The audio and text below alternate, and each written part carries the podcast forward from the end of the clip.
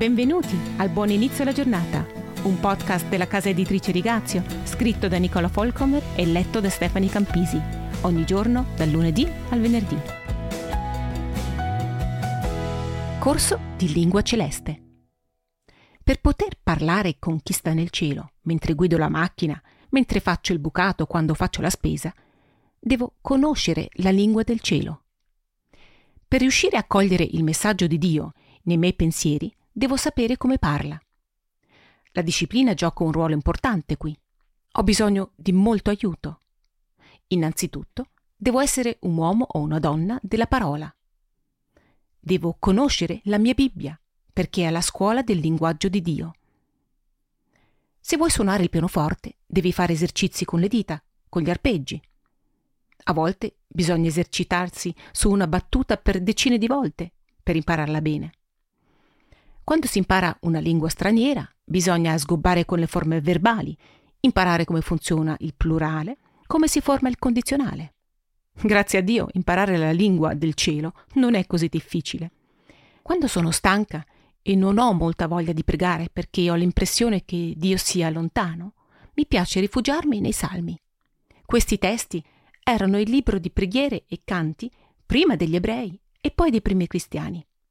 Sono preghiere che mi donano un linguaggio quando il mio si esaurisce.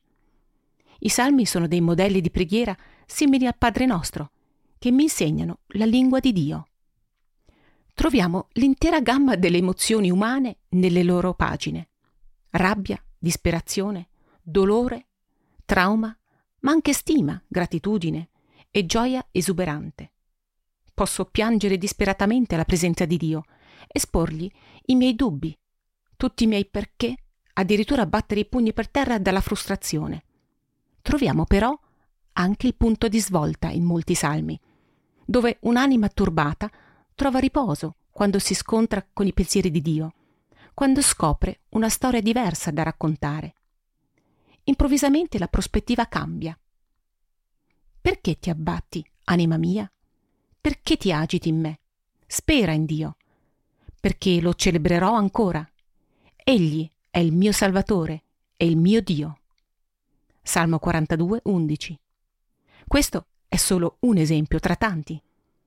Coloro che meditano abbastanza spesso sui salmi, a un certo punto cominceranno a comporre spontaneamente i propri salmi, come hanno fatto Miriam e Anna nel Vecchio Testamento e Maria nel Nuovo Testamento.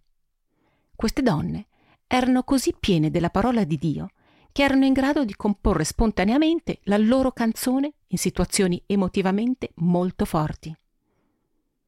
Potrebbe essere un esercizio per il fine settimana. Che ne dite? Leggere alcuni salmi e portare le nostre preghiere e i nostri pesi davanti a Dio, scrivendo un nostro salmo personale. Allo stesso tempo possiamo chiederci cosa potrebbe essere la risposta di Dio